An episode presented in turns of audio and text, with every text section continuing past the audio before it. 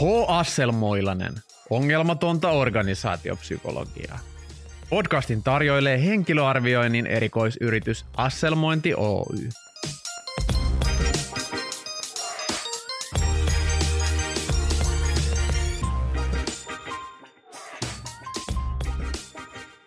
Mielenterveys.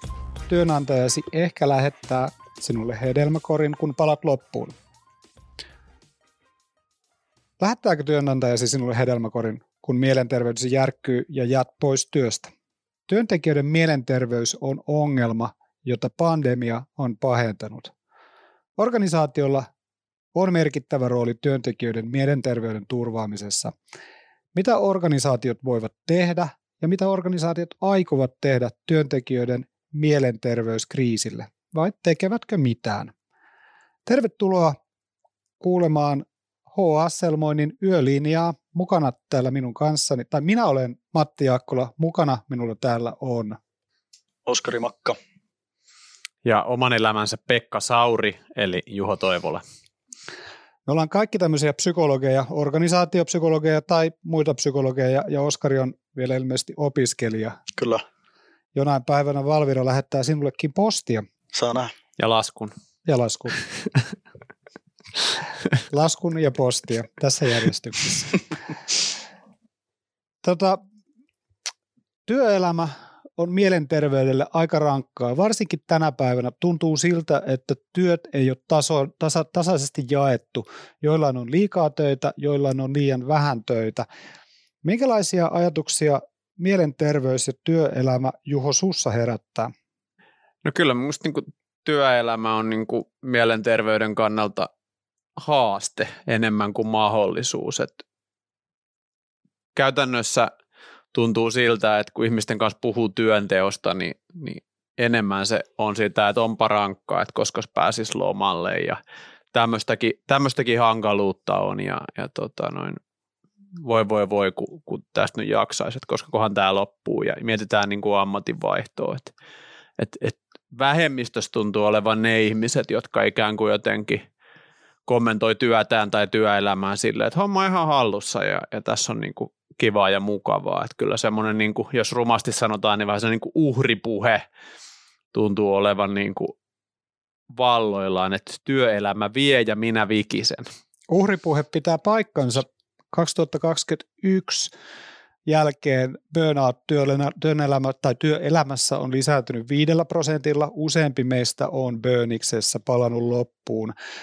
Ja myöskin se, mitkä kustannukset siitä tulee kasvaa jatkuvasti. Ja ainoastaan muutamat organisaatiot on todella heränneet siihen tilanteeseen, että meillä on pahoinvoiva työelämä. Oskari, mitä psykologikoulussa opetetaan mielenterveysasioista ja työelämästä? No vähän kaiken näköistä.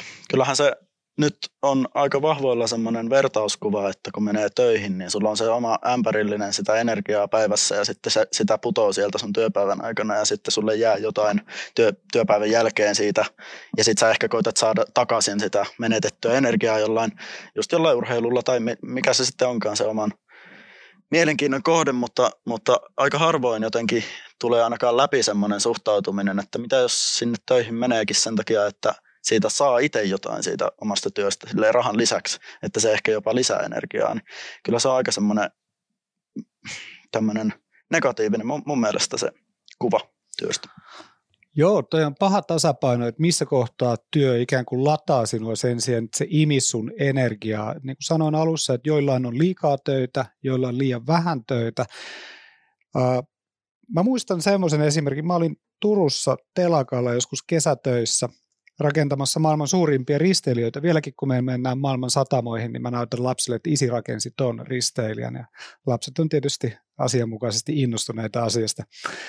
Ja mä olin siellä varastolla hommissa kesäpoikana, varastomiehenä, kuorma kuljettajana ja tota, siellä oli tietty määrä niitä toimenpiteitä ja tehtäviä, joita piti tehdä ja mä siivosin hyllyt, numeroin ne työkalut, hitsailin jotain hyllyjä yhteen, mutta kaikki sellainen oli lopulta tehty. Sitten mun piti siirtyä niihin varaston takana tai varaston pihassa oleviin kontteihin ja järjestellä niitä, koska muuten siellä olisi ollut vaan sairaan tylsää.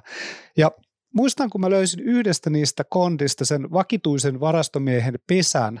Ja tietysti varastomiesten pesät on kesäksi hylätty, koska varastomiehet on, on muissa tehtävissä, mutta helppo oli kuvitella, miten se varastomies sieltä syksyn tullen taas kömpii sinne omaan pesänsä nukkumaan hyvin ansaittuja päiväunia. Varastomiehellä ei vaan ollut tarpeeksi tekemistä, että tota, Petelle lisää hommia, jos joku siellä kuuntelee. Ja toinen esimerkki on se, että mun yksi puolituttu pääsi semmoiseen hienoon konsulttiyritykseen hommiin ja, ja hän tiesi, että nyt tulee niin kuin tiukkaa työelämän pommitusta ja ensimmäinen toimenpide työhaastattelu ja työtarjouksen jälkeen oli se, että kaveri käveli kauppaa, osti säästöpakkauksen kalsareita, koska tiesi, että ei pyykinpesuun juuri, juurikaan jää aikaa, mutta, mutta puhtaat kalsarit on silti kivoja. Ja niinhän siinä kävi, että ne työtunnit todellakin oli jotain 4-15 tuntisia. Ja työ ei vaan mene tasan. Minkälaisiin ongelmiin tämä johtaa, että meillä on liikaa tai liian vähän töitä? Niin, kaikki, kaikki tuntuu olevan niin kuin jostain, jostain kuormittuneita, että jommasta kummasta ja siihen keskivälille sopivasti, sopivasti kuormittuneiden joukko jotenkin vähenee, vähenee koko ajan. Ja, ja, ja tietysti niin kuin jos mietitään nyt eka näitä, näitä työelämän niin kuin sankareita kansantalouden kannalta, veromaksun kannalta toivottavia tyyppejä, eli ne, jotka tekee paljon, paljon hommia, niin, niin mun mielestä yksi sellainen meta, metataito, taito voi aina kehittää, niin on se, että, että miten oppia niin kuin, semmoista asennetta, että mennään töihin lepäämään. Et mäkin olen ollut siellä Turun telakalla töissä ja mä olin semmoisena rakennusapumiehenä.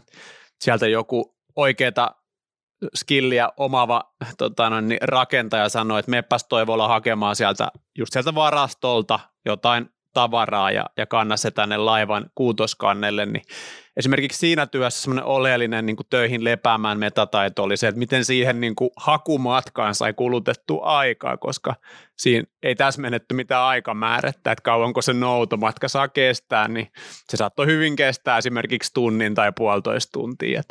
Se taas auttoi säätelemään sitä työn kuormittavuutta. Että saman asiantuntijatyössä niin voi löytää tämmöisiä erilaisia tapoja tehdä siitä työstä niin kuin itselleen vähemmän raskasta. Joo, mulla golfkaveri Masa Lahti on semmoinen tuota, ty- työmaiden armotettu johtaja ja sanoi, että että, että koskaan kukaan ei tule kysele sulta mitään, jos näytät semmoiselta etsivältä henkilöltä. Että jos sä etsit jotain kiireisen näköisenä, niin kukaan ei koskaan tule kysele, että mitä sä tuut.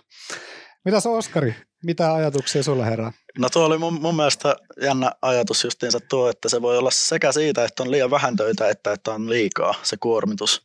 Ja siitä aika harvoin mun mielestä puhutaan siitä, että se voi myöskin kuormittaa, että sä koet, että sulla ei ole tekemistä. Ja kyllä mulla on ainakin kavereita, jotka on sellaisia, että ne niitä, mä tiedän, että niitä auttaisi se, jos niillä olisi enemmän hommaa. Ja se voi olla myös niiden omasta saamattomuudesta kiinni se, että niillä ei ole sitä hommaa, mutta silti se tekisi hyvää niille. Ja että se, se on niin kuin, mistä se sitten johtuukaan, niin sekin voi olla ongelma, että ei tee tarpeeksi juttuja. Joo, sillä on nimi Bore Out. Bore Out ja Burnout. Bore Out, villisika ulos. Tietyllä tapaa mun mielestä on niin aika positiivinen juttu, että, että, että mielenterveysasioista puhutaan niin kuin – sitä stigmaa vähentäen yhä enemmän ja kun seuraa nuorempien, just tuommoisten Oscarin ikäisten ihmisten mielenterveyskeskustelua, niin, niin se on vähemmän semmoista niin kuin ikään kuin lokeroivaa, että jos sulla nyt on joku, joku tai mielenterveysoireita, niin, niin oot niin kuin loppuelämäksi pilalla. Ja, ja mun mielestä se niin kuin myös ää, vähentää sitä, sitä niin kuin asian pelottavuutta ja, ja niin kuin auttaa ymmärtämään sitä, että, että, että kaikki ei pidä kestää. Että jos me mietin vaikka niin omiikin, että milloin on eniten ehkä ollut tuommoista mielenterveysoiretta, niin se oli siinä about, about niin ehkä kaksi nelosena, kaksi vitosena, niin ihan kuin Matti palkkas mut töihin, niin siinä oli paljon, niin kuin, paljon isoja elämänmuutoksia, että muutin Turusta Helsinkiin niin kuin kotipaikkakunnalta uudelle paikkakunnalle. Sitten oli ensimmäinen vähän sellainen vakavampi parisuhde, missä jo niin kuin puhuttiin vakiintumisesta ja lasten tekemisestä ja tällaisista. Ja sitten oli niin kuin vielä opiskelujen päättyminen ja työelämään siirtyminen.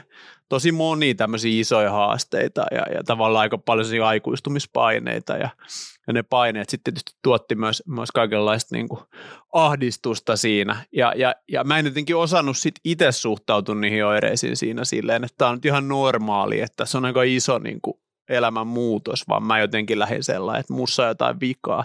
Ja, ja musta toi on tärkeä, tärkeä näkökulma, että miten me opittaisiin tuottaa sitä armollisuutta ja semmoista ymmärrystä ihmisille, että, että tällaisessa tilanteessa on niin kuin ihan normaalia, että olisit burnout tai burnout tai mikä tahansa, että ihmiset ymmärtäisivät, että no tälleen voi käydä kikkelis kokkelis. Mä haluaisin ajatella, että se ei ollut mun vika, että mä palkkasin sut ja sitten tuli mielenterveysongelmia. Että korrelaatio ei aina tarkoita kausaatiota. Ei, tämä oli, tää oli ihan tota sattumanvarainen, sattumanvarainen nosto.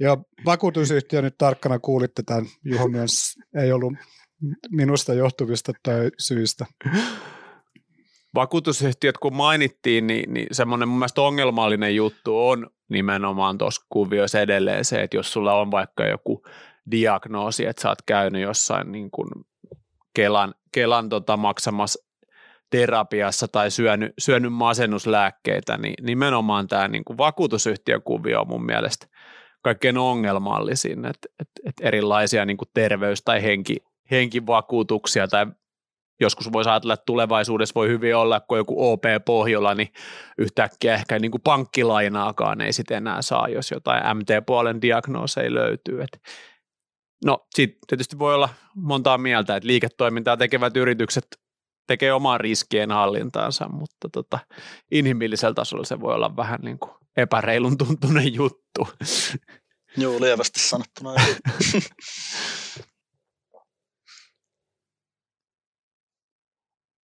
No miten se työ sitten voi olla, Oskari, sun mielestä semmoinen mielenterveyttä tukeva asia? Niin kuin kaikki, mitä me tehdään, niin pitää olla merkityksellistä. Jos sä teet sellaista duunia, no ok, suurin osa ihmisistä tekee kylläkin sen takia, että ne vaan tienaa rahaa, että ne, että ne sitten elättää perhettä tai mitä lie, mutta jotta se olisi sellaista, josta tulisi oikeasti energiaa, niin kyllä sen täytyy olla sellaista, mikä tuntuu itsessään tärkeältä sen, sen duunin tietenkin. Ja tuntuu, että ihmiset pystyy niin kuin, itse ainakin huomannut, että silloin kun tekee jotain pelkästään sen takia, että se on joku oma projekti ja se on itselle tärkeää, niin hitto, että siihen pystyy laittamaan paljon esimerkiksi tunteja päivässä ilman, että se tuntuu missään. Silleen, että seuraavana päivänä on tyyli enemmän energiaa sen takia, että on tehnyt sitä juttua koko päivä. Mutta eri asia silloin, kun tavoitteet on erilaiset sillä työllä. Että. Joo, toi on tärkeää, että pitää tehdä töitä, jotka on arvojen mukaisia ja näköisiä. Ja jos työ on tärkeää jollekin ihmiselle tai juuri sinulle, joka tätä kuulet, niin toki tee paljon työtä. Ja jos se ei ole sulle tärkeää, niin tee vähemmän työtä ja yritä miettiä, että mitä muuta sä voisit tehdä. Ja sitten mä huomaan myöskin, että työelämässä alkaa ilmaantumaan sellaisia suvantopaikkoja ja suvantotyönantajia, jotka vaatii kovasti työntekijöiltä, mutta myöskin antavat paljon. Ja mulla on esimerkiksi kunnia ja ilo olla semmoisessa yrityksessä töissä kuin McKinsey, jossa mä käyn auttamassa heidän työntekijöitä ratkomaan niitä työelämän ongelmia. Se on semmoinen matalan kynnyksen tuki työpsykologian asiantuntijan luokse. Ja suuri kiitos tietysti siitä McKinseylle ja sen uutterille työntekijöille ja erityisesti Daniela Friskille ja Ella Tikkaselle, että olette antanut mun tulla töihin sinne ja auttamaan teidän hienoja konsultteja. Ja myöskin mun mielestä koko organisaatiokulttuuri on sen kaltainen, joka tukee ihmisiä ja antaa mahdollisuuksia. Toki vaatii hirveän paljon, mutta myöskin sitten yrittää jotenkin sitä vaatimustasoa kompensoida uh, tukemalla niitä ihmisiä. Mitä muita tuollaisia tota, mahdollisuuksia voidaan antaa työntekijöille, jotta he eivät menisi töissä rikki? Mun mielestä ne haaveilu on hirveän tärkeä juttu. Et, et, et, niin kauan kuin ihmisellä on niin kuin jotain haaveita, niin ylipäätään menee hyvin. Ja sitten työelämään sovellettuna, niin niin kauan kuin jotain työelämään liittyviä haaveita tai unelmia, niin yleensä se on ihan hyvä merkki että nyt voit tässä hyvä kuulija diagnosoida itsesi, että onko sinulla mitään työelämään liittyviä haaveita tai unelmia.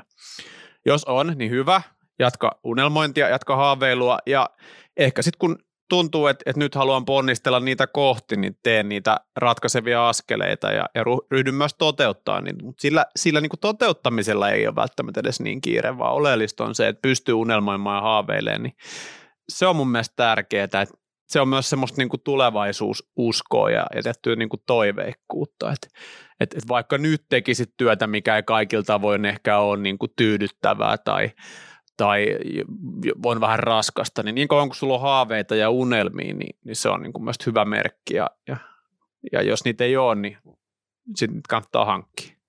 Jos unelmoit psykologin työstä, niin kannattaa ilmeisesti mennä Turun telakalle töihin. Mitä Oskari haluat lisätä tuohon teemaan? No vähän samaa jatkan silleen, että jos ajattelee, että ihmiset on kauhean tavoitekeskeisiä tyyppejä, että me tykätään edetä, niin olisi se kauhean tärkeää, että työpaikallakin olisi jonkunnäköinen semmoinen, kai se on sitä haaveilua justiinsa se sellainen, että tietää, että tässä nyt vuoden päästä on sitten taas uusia mahdollisuuksia tässä samassa paikassa, että ei tarvitse välttämättä vaihtaa sitä duunipaikkaa, vaan että ihminen pystyy nuorenakin, tiedän, että se on tosi tärkeää se, että tämä ei ole nyt se duuni, missä mä tuun olemaan kymmenen vuotta, koska mä oon täällä nyt, vaan että täällä pystyy oikeasti edetäkin eteenpäin. Joo, mulla on semmoinen kaveri kuin John Chang, Australiassa armotettu työorganisaatiopsykologia. John laittaa pystyyn vuosittain semmoista burnout-stadia, käykää tutustumassa internetissä Global Burnout Studyin. Mutta jos mietitte, että ootteko te ehkä niin kuin siinä burnoutin, burnoutin kielekkeellä ja riskissä joutua burnouttiin, niin toi unelmointi on tärkeä, tärkeä asia, nimittäin siellä on kolme semmoista keskeistä merkkiä, joita tulee valvoa ja katsoa, niin ensimmäinen niistä on sellainen uupumus, exhaustion, että sä et vaan jaksa, sua ei vaan kiinnosta, että se ämpäri on tyhjä, kun sä meet jo sinne duuniin, ei ole mistä ammentaa. Ja toinen on kyynisyys, just se, että sulla ei ole mitään unelmia, kaikki näyttää vaan ihan kusiselta. Ja siitä kohtaa voit niin kuin vähän huolestua itsestäsi, jos olet sekä väsynyt että kyyninen. Ja sitten kolmas oiri on tietysti se, että sä et saa enää mitään aikaan. Sulla tulee sellainen ammatillinen tyhjö, ei vaan saa hommia tehtyä, ei saa slaidia syntymään, ei saa puhelua soitettua. Että tällaiset asiat niin on sellaisia selviä burnoutin oireita, ja jos huomaat itsessäsi sellaisia, niin ota, ota yhteyttä työpaikkasi työterveyspsykologiin. Hmm. Joo, ja ehkä sitten semmoinen asia, mistä ei ole kiva puhua, kun jokainen ajatellaan, että on yksilö, niin tälleen päivystävänä nihilistinä, niin, niin voin semmoisenkin sanoa, että tota, mielenterveysongelmista, niin kuin myös työelämän kontekstissa, kun on kuitenkin kokonaisuus, niin tota, kyllä niin kuin perinnölliset tekijätkin niin kuin on ihan tärkeitä, että et vähän miettiä, että mitä esimerkiksi omilla vanhemmilla, mahdollisilla sisaruksilla, ää, isovanhemmilla, tädeillä, sedillä serkuilla, että et miten niin kuin paljon siellä on esimerkiksi jotain niin kuin tietyn tyyppistä mielenterveysongelmaa, niin, niin se voi olla myös itsereflektion paikka, että, että mitä tämä tarkoittaa niin kuin mun ikään kuin haavoittuvuuden kannalta ja, ja, ja tota noin, että et kaikki ei kuitenkaan ole niin kuin pelkästään asenteesta kiinni, että et, et on myös tämmöisiä niin kuin, esimerkiksi perinnöllisyyteen liittyviä niin kuin altisteita tuossa hommassa. Joo, ja sitten on tiettyjä ryhmiä, jotka on haavoittuvaisempia, vaikkapa sellaiset ryhmät kuin keskijohto ja naiset, niin on, on sellaisia, joilla enemmän on työperäisiä mielenterveysongelmia. Tota, joo, ja tuo on silleen jännä, kaikki tuo on totta, mutta sitten myöskin se, että, tai en tiedä onko kaikki siitä totta, mistä minä tiedän. Ei, mutta, ei tähän, tähän podcastiin ei sovelleta mitään faktoja, tähän, tsekkausta. Niin, niin, joo, joo, joo. Mikään tuosta ei ollut totta, mutta sanon vielä lisää asioita. Tota, se, että ihmisellä on myöskin omia vaikutusmahdollisuuksia siihen omaan työterveyteen. Se on ihan tervettä, että puhutaan siitä organisaation puolelta yleensä noista jutuista, koska siellä pystytään vaikuttamaan siihen sillä niin kuin isommalla tasolla. Mutta mitä nyt teki har- harkassa näin niin kuin työ- ja orkkapuolella vastaanotolla, niin melkein kaikilla on se lähtökohta-asetelma, että pomoissa on vika, työkulttuurissa on vika – ja kaikissa muissa on vika ja siitä tulee vähän semmoinen fiilis, että asialla ei itse pysty tekemään yhtään mitään. Ja sitten siellä puhutaan siellä vastaanotolla sitten, että no kun meillä on tämmöinen keskustelukulttuuri täällä, niin ö, mitä tällä nyt tekisi? Ja sitten on siinä, niin kuin, että tässä nyt mekö, mekö sitä nyt niin kuin muutetaan sitä firman keskustelukulttuuria, että siinä kohtaa niin siinä on vähän niin kuin semmoinen vinksahtanut ajatus myöskin voi tulla siitä, että kyllä on pakko myös itse koittaa löytää omia vaikutuskeinoja ja tietenkin sitten pahimmillaan se on se työpaikan vaihtaminen tai parhaimmillaan, riippuu lähtökohdasta. Et, niin. Oot Oskari varmaan ihan oikeassa, että työnantaja voi tehdä ainoastaan niin paljon, että se yrityskulttuurin kehittäminen jossain, jossain kohtaa se vaan loppuu.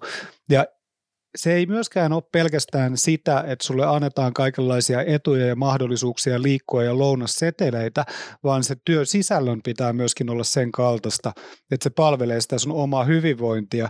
Ja se, miten itse järjestät sitä työtä, on tietysti hirveän tärkeää, että sä pystyt itse vaikuttamaan siihen.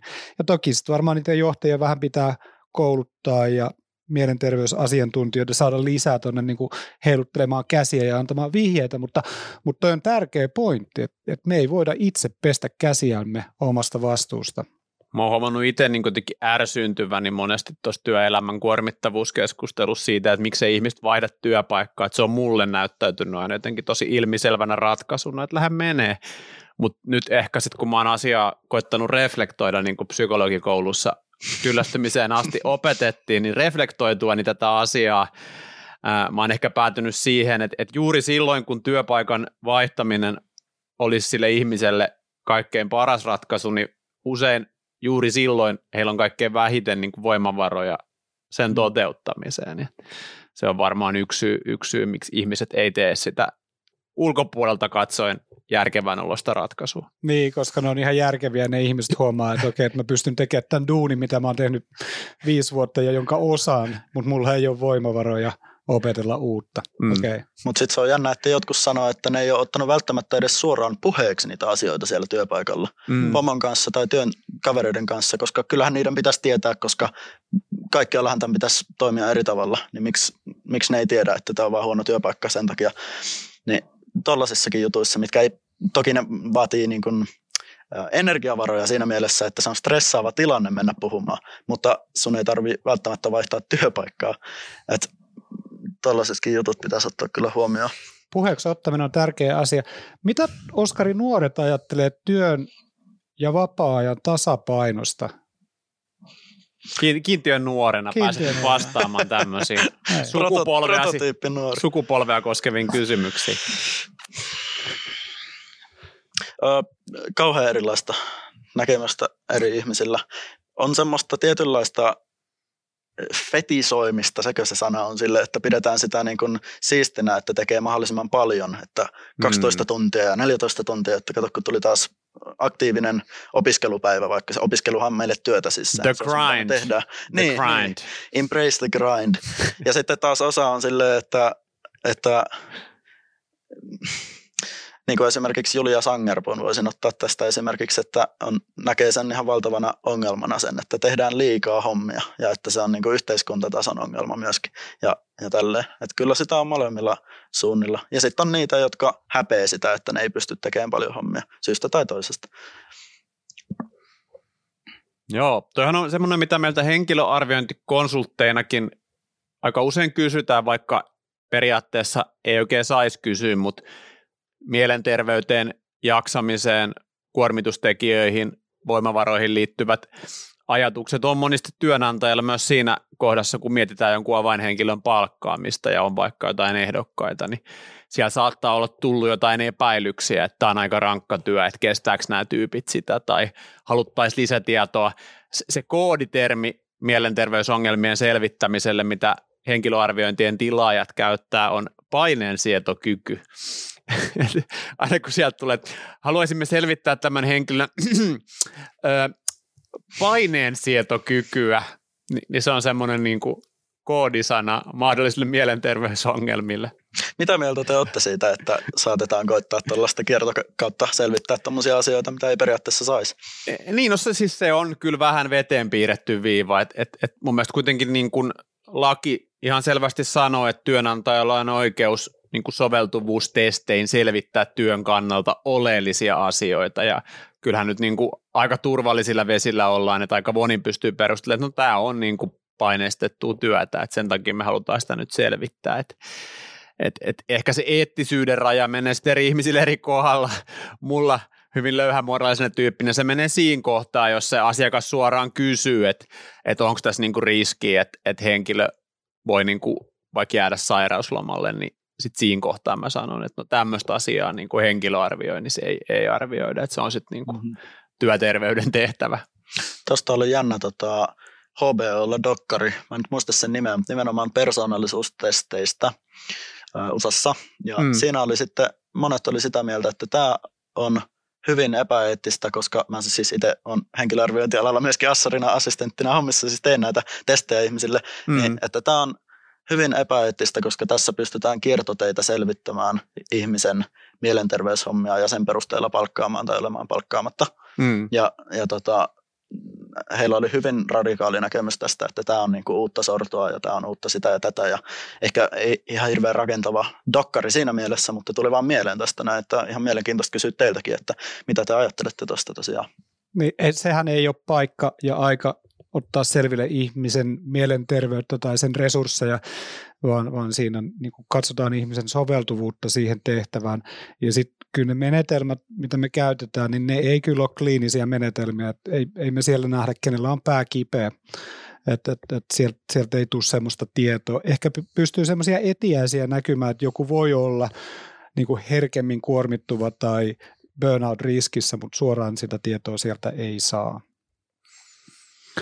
Ja onneksi asiakkaatkin on vuosi vuodelta valistuneempi, että jos mä nyt mietin sitä lyhyttä aikaa, mitä itse on ollut henkilöarviointialalla, niin jotenkin vähemmän ja vähemmän tulee, tulee semmoisia uteluja asiakkaiden suunnalta.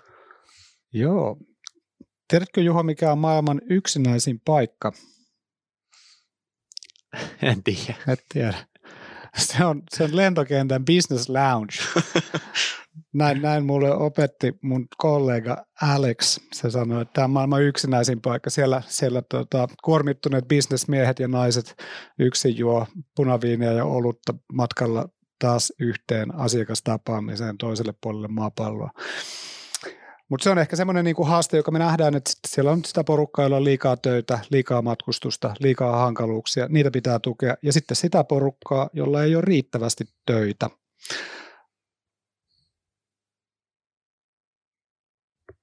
Onko tämä semmoinen, niin kuin, kenelle, kenelle me nyt vieritetään pallo, työntekijälle vai työnantajalle?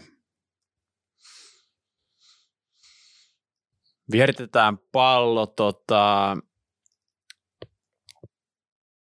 työntekijöille. Kyllä, kyllä mä niin kuin haluaisin rohkaista ihmisiä miettimään niitä omia valintoja. Ja, ja tavallaan niin kuin mitä nuorempana pystyy tekemään sen tyyppisiä ratkaisuja, joissa myös huomioidaan tämä niin kuin jaksaminen. Että et tavallaan realismi maadottaa ja, ja vaikka se onkin vähän tylsää, niin keski-ikäisenä se on niin kuin palkitsevaa. Et, et, et usein semmoiset asiat, jotka niin kuin nuorena näyttäytyy tylsinä, niin sitten tässä niin kuin keski-ikäisenä – oikein kiittelee itseään, että, että tullut tehty hyviä juttuja, että, että, että pitkäjänteinen ajattelu kantaa siinä, että, että pystyy hommaamaan itselle mielekkään työelämäkuvion. Ei välttämättä sen niin kuin rockistaran uran tai, tai tota noin, niin jonkun muun semmoisen hyvin, hyvin epävarman jutun, vaan, vaan semmoinen, kyllä täällä Lempäälässä kun katsoo semmoisia sairaanhoitajan ja insinöörin muodostamia niin kuin omakotitalossa asuvia ja farmariautolla lapsia harrastuksiin kuskaavia ihmisiä, niin kyllä ne vaikuttaa aika, aika niin kuin hyvinvoivilta. Tavallisuus, tavallisuus tuottaa onnellisuutta. Ne on myöskin varmaan hyviä naapureita, niin voi laittaa akkuporakonetta. Kyllä. Mitäs Oskari, kenen, kenen harteilla mielenterveys on? No tylsän itsestäänselvä vastaus mun mielestä on, että molempien, mutta tuohan tuo niin kuin Juho on tuommoinen likainen kapitalisti, niin tota, tuo ajatus, että tavallaan raha, raha puhuu siinä mielessä, että yleensä, no ainakin toivottavasti ne eettiset niin kuin organisaation toimintamallit on myöskin niitä, jotka sitten pitkällä aikavälillä tuottaa enemmän ja jalat puhuu myöskin, että mihin ihmiset haluaa mennä ja missä ne säilyy. Ja kyllä se niin kuin hyvin toimivassa systeemissä varmaan onkin sille, mutta on pakko olla jonkunnäköinen, jonkunnäköisiä checks and balanceja siihen, että miten, miten sitten se työnantajakin voi toimia. Joo, jalat puhuu. Sellainen henkilö, joka on, on loppuun palannut, lähtee yrityksestäsi 2,6 kertaa todennäköisemmin kuin hyvinvoiva ihminen. Että et, et oikeasti jos näet, että teiltä lähtee ihmisiä, niin se johtuu ehkä siitä, että teillä on keljua. Et työnantajallakin on jonkunlainen vastuu ja työnantaja pystyy joitakin asioita tekemään. Ja myöskin tota, 120 000, 120 000 kuolemaa USAssa liittyy työperäiseen stressiin, joko suoraan tai epäsuoraan. Se on aika kova määrä. Ja 40 prosenttia ihmistä, jotka vaihtaa työpaikkaa, kertoo, että nimenomaan liikastressi ja burnout on yksi syy, miksi se lähtee, vaikka se on ehkä niin kuin Juho aiemmin sanoi, se väärä kohta lähteä sieltä duunista pois. Kiitos, että kuuntelit työelämän yöradiota H. Asselmoilasta. Kanssani täällä studiossa tänään Oskari sekä Juho. Tule taas uudestaan linjoille ja pidä huolta itsestäsi. Jos tuntuu, että tarvitset tukea, ota yhteyttä työpaikkasi terveydenhuollon asiantuntijaan. Kiitos.